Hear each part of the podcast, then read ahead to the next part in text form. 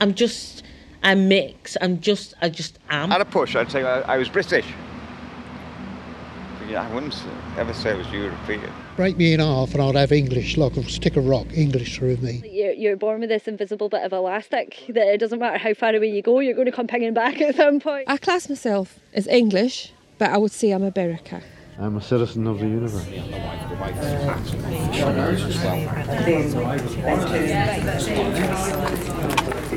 Hi. Um, we've got a slightly odd question for you. Don't want to interrupt Go your on. relaxed time on the Odd questions are I, always good ones. I actually grew up Britain is officially on its way out of the European Union after 44 years as a member, after invoking a part of European law known as Article 50 on Wednesday. We're on a bit of a mad journey around the country. Um, we're doing 50 mile leaps and we're kind of talking to people about the things that, that are important to them. We're knocking on door number 50. We're recording voices about what people like about where they live, what they hope for in the future, and particularly with lots of changes going on, like the UK leaving Europe. This is Indefinite Article. On the 29th of March 2017, nine months after a divisive referendum, Theresa May signed Article 50, beginning the process of Britain's exit from the European Union. In the weeks that followed, we set out on a listening journey. We travelled in leaps of 50 miles across the four countries of the UK, knocking on number 50 doors as we went. We were looking for conversations that went beyond the easy stereotypes that seem to run through all our discussions about Brexit. I'm Ali Avery. And I'm Alice Myers. Hello. Sorry to bother you. No problem. Um, Um, just can we just take a moment of your time and ask you a bit of a weird question? When the soldiers first came to make English, they were in the help many others. This is episode two, in which we visit Lancaster, Alston, Dumfries, Penicuik, and Berwick. We also discover that many streets do not have a number 50 door.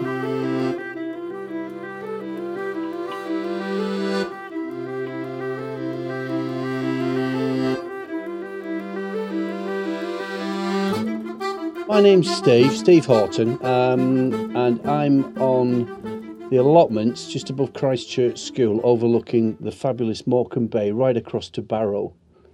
It's a fantastic place. Well, I've worked with people around the world for 25 years, actually in the in the military, and after that as well. And generally, 99.9% of people on planet Earth are nice people. If someone in the middle of the desert offers you oh, come and live with me in my tent because we were lost. Uh, I'll get a goat and we'll kill a goat and we'll eat and we'll drink. All of a sudden, the hackles are up, thinking, hang on a minute, what does he want? But really, people are like that. They're genuinely good people on planet Earth black, white, yellow, green, with horns on. Doesn't really matter. But a lot of people don't know that. A lot of people down here drinking the same pubs with the same people every day and never mix with other people of other cultures and don't know anything about it.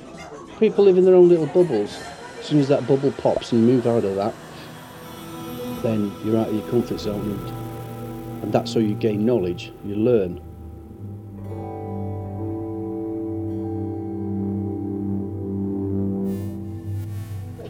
Thing to actually meet people, isn't it? And, and I, I Oh. really been enjoying hearing a bit more about what, what kind of richness people carry. And so, you know, you never know it walking past someone, would you? Oh no, no, no, not a chance, not a chance. Inside them, yeah. But it's even strange. I mean, even when I was in combat and and uh, and even pulling guys out of trenches that are just I don't know bits and pieces shot off them, that are in a real crappy state. Because I was a medic in the, in the uh, when we were out doing the business, and picking up a guy that had his feet blown off. Um, it wasn't one of ours. And he's, and someone said to me, oh, that bastard won't be playing football anymore, one of our lads. And he turned around and he says, in a Cockney accent, he says, oh, cheers, mate. He says, that's really kind of you, that is, that's really kind of you. I said, where are you from? He said, West Ham, London. But he got drafted, he'd gone over to Iraq.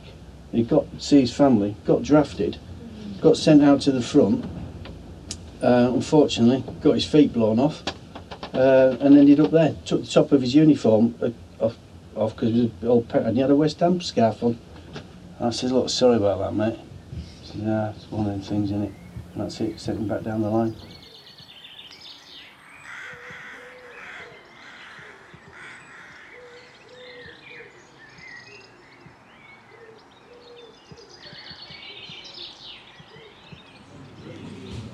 the top of Hartside Pass. And you can't see anything. You can't see anything because of the mist. But on a on a sunny day, you can see right over to the Lake District, back into Cumberland towards Northumberland. This is the grandson and his partner, uh, and we, when we voted, we asked the grandkids what they wanted. The grandkids says they wanted to stay in the union, so we voted to stay in. 70s. I'm 75, she's 74. These are in early 20s. We've had our life in this country. We've got, we've got our pensions and that. They're the ones that's going to have to live with the consequences. So it really should have been the younger element to have their, their main say on what was going to happen. But we got outvoted. Is it for the people down the south and not for the people up north? Time will tell. The northeast depends a lot on the trade to the European community. We know that the fast, the fat cats in London and all them will all enjoy themselves. They don't, they don't understand the work and people of the country. It's, it's in, in a little bubble of their own. For me personally, I was absolutely gutted when we found out that it was the vote to leave had won. Because personally, I, I work in the Sunderland plant in Nissan, and 80% of our product is exported. So if there was a lot of uncertainty about what would happen there was six, six and a half, seven thousand jobs, is the plant going to close? Sunderland were the first ones in to vote it out. And they've got one of the biggest concerns of having the Nissan plant on the doorstep. People just didn't get the right information. You only got told what they wanted to tell you.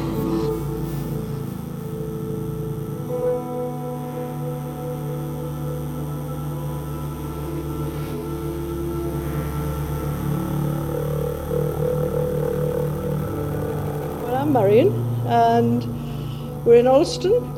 I'm not local, I've only been here 36 years. but uh, it's the highest village in the Pennines, and it's an area of outstanding natural beauty.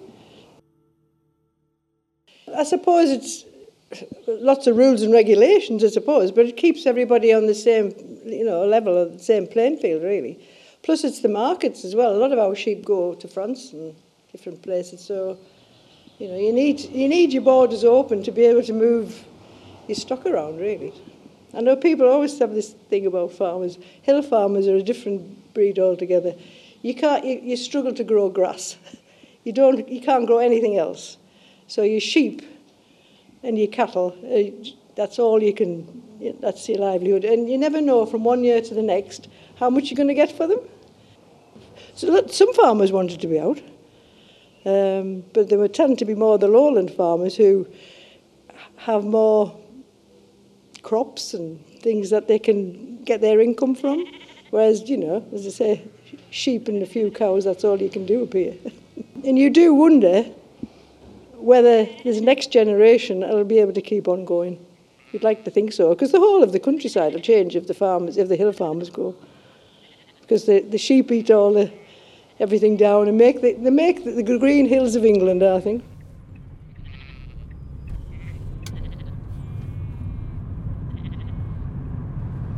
So what were you just saying? Things you like about Brooks? Uh, yeah, no, we just saw our second rookery today, and I was saying um, I like that they're just, I don't know, kind of noisy, chattery, warm. They look after each other's young. You know, they're a bit of a raucous village. And then they often have jackdaws amongst them because they know they'll be looked after.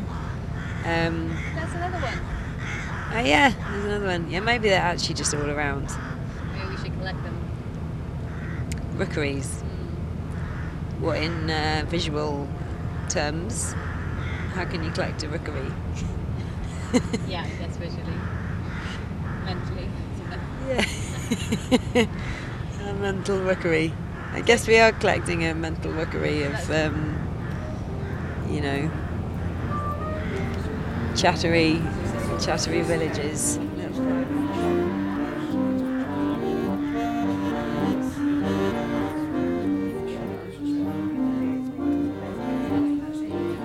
Dumfries has been like uh, the kind of place that you wanted to get out of really quickly when you were younger, and then when you get away, it's like you're, you're born with this invisible bit of elastic that it doesn't matter how far away you go, you're going to come pinging back at some point because it, it's just weird like that. Like even people that weren't born here, it's like they pick up this invisible bit of elastic as well, and they always come back because it, it must have something really special about it. Exactly what that is, I'm not entirely sure, but what we do have is like a melting pot of people that are sort of really passionate about kind of making lives better in whatever form that is, and it's in the certain sort of centre of town.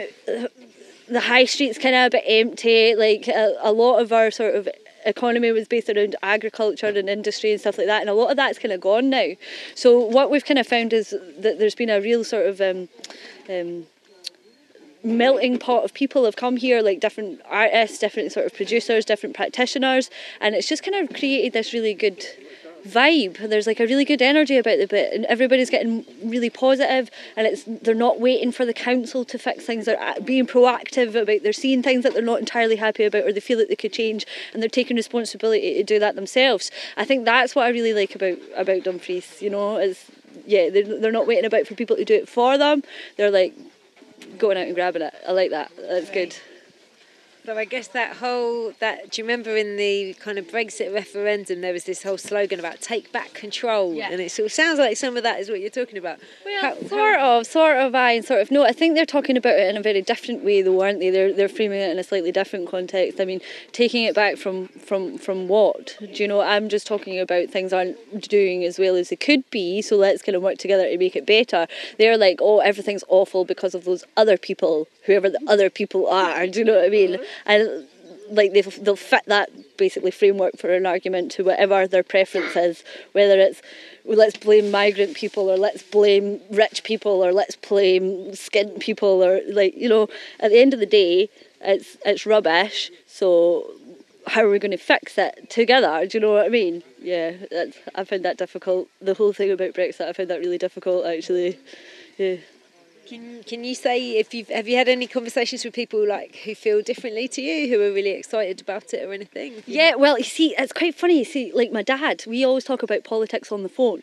Uh, now, my dad, he's a he's a peculiar character.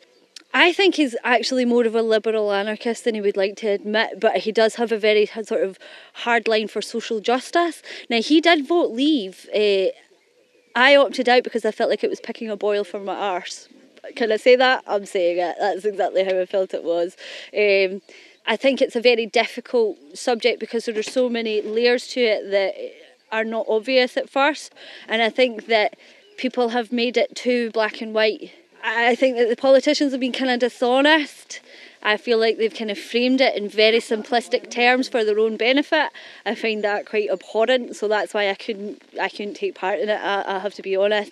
Um, I am. I, I think we're all members of the human race, and that I don't believe that it is a Britain thing or a Europe thing or an American thing, and that I think we should stop with all this excluding one another and just try to protect little pockets of people. Uh, Surely we all deserve a good life, whether I agree with your politics or not. Do you know what I mean? But yeah.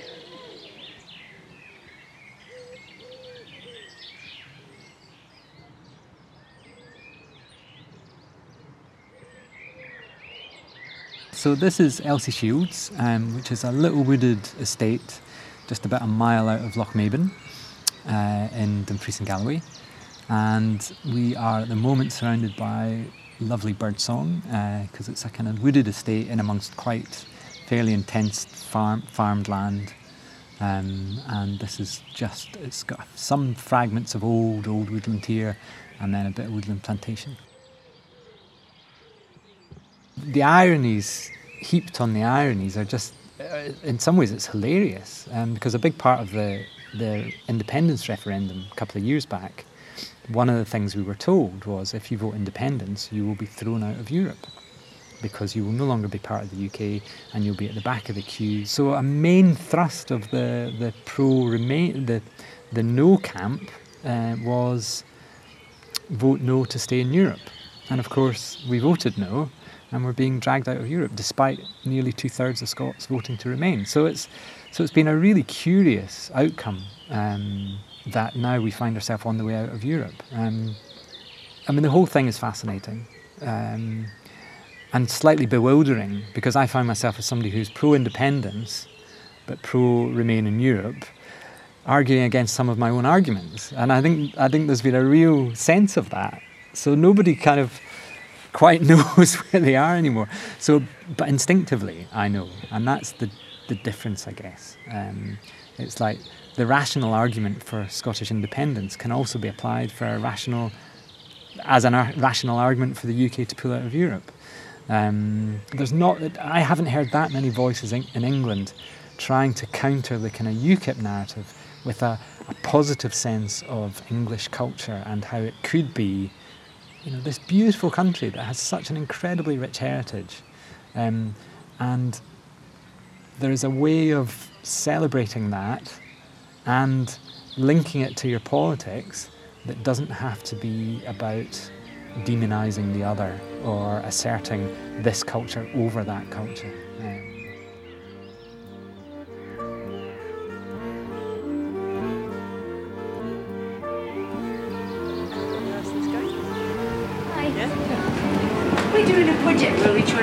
on door number 50, um, and this is the only long road that we found. Do you know any other long roads?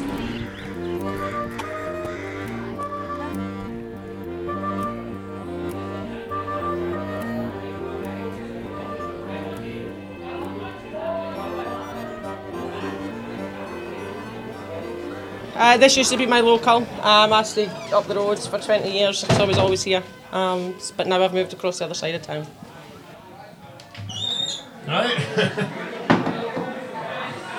to be honest with you, I used to be involved in politics quite a bit up until two years ago.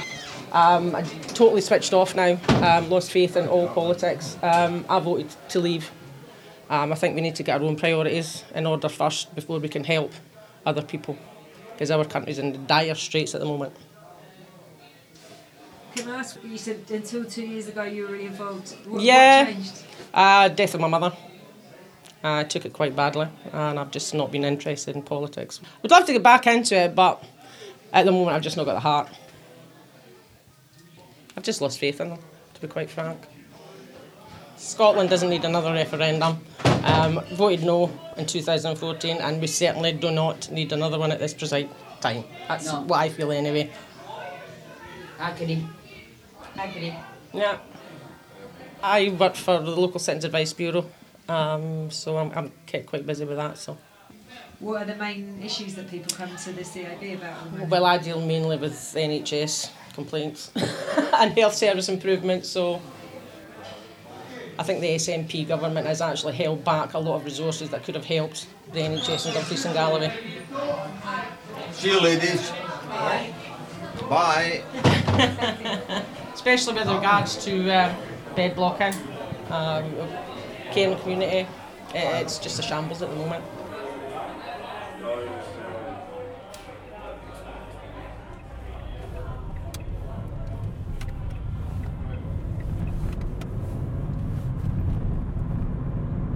I totally feel like you know when you're when you're a kid and you get a little tape recorder and you pretend that you're on the radio.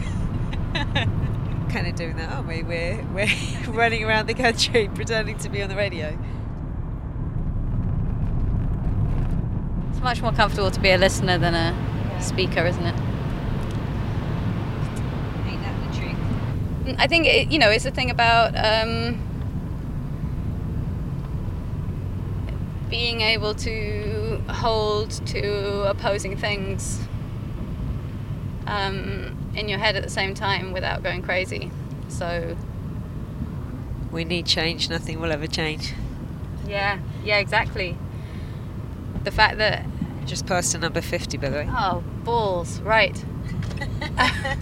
um, can we pull up here? It seems like everyone. Go left and left. Okay, yeah, good, idea.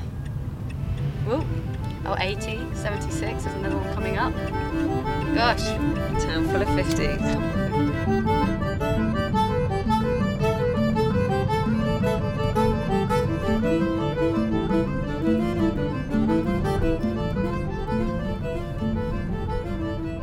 Class myself as English, but I would say I'm a Berwicker because we've got our own sort of language and our own way of doing things, our own weather. So I would say I'm a Berwicker. What have you been making about all the changes of the UK coming out of the EU and all of that? Um, I do agree with what's going to happen. I think it's best for Britain to get back. You know, I think it's looking good. I hope it all goes well. And Theresa May has just announced this morning that she's having another general election. I mean, I never used to be for the Tories, but I think we've got a good leader there, a strong leader. So I think she she's good. She's going to be good. Can I just ask how your your job has kind of informed your opinion? Yeah, well, it does affect obviously the NHS because I mean the NHS is struggling, you know, um, and they're constantly budgets and stretched to the limit. Everything, ambulance service. We we do need money put back into the NHS, you know, and it's something that should never be cut back on. What some people have been saying to us when we've been going is this thing of do you remember there were the buses, weren't there, for the Leave campaign saying, Oh, Yeah, all that money yeah. going to Europe is now going to come to the NHS. Mhm. Is that what your hope is? That that money will come directly to the health service? Yeah, well, I hope it does. I hope they, they say what they mean and put it into practice, you know, and make sure it happens.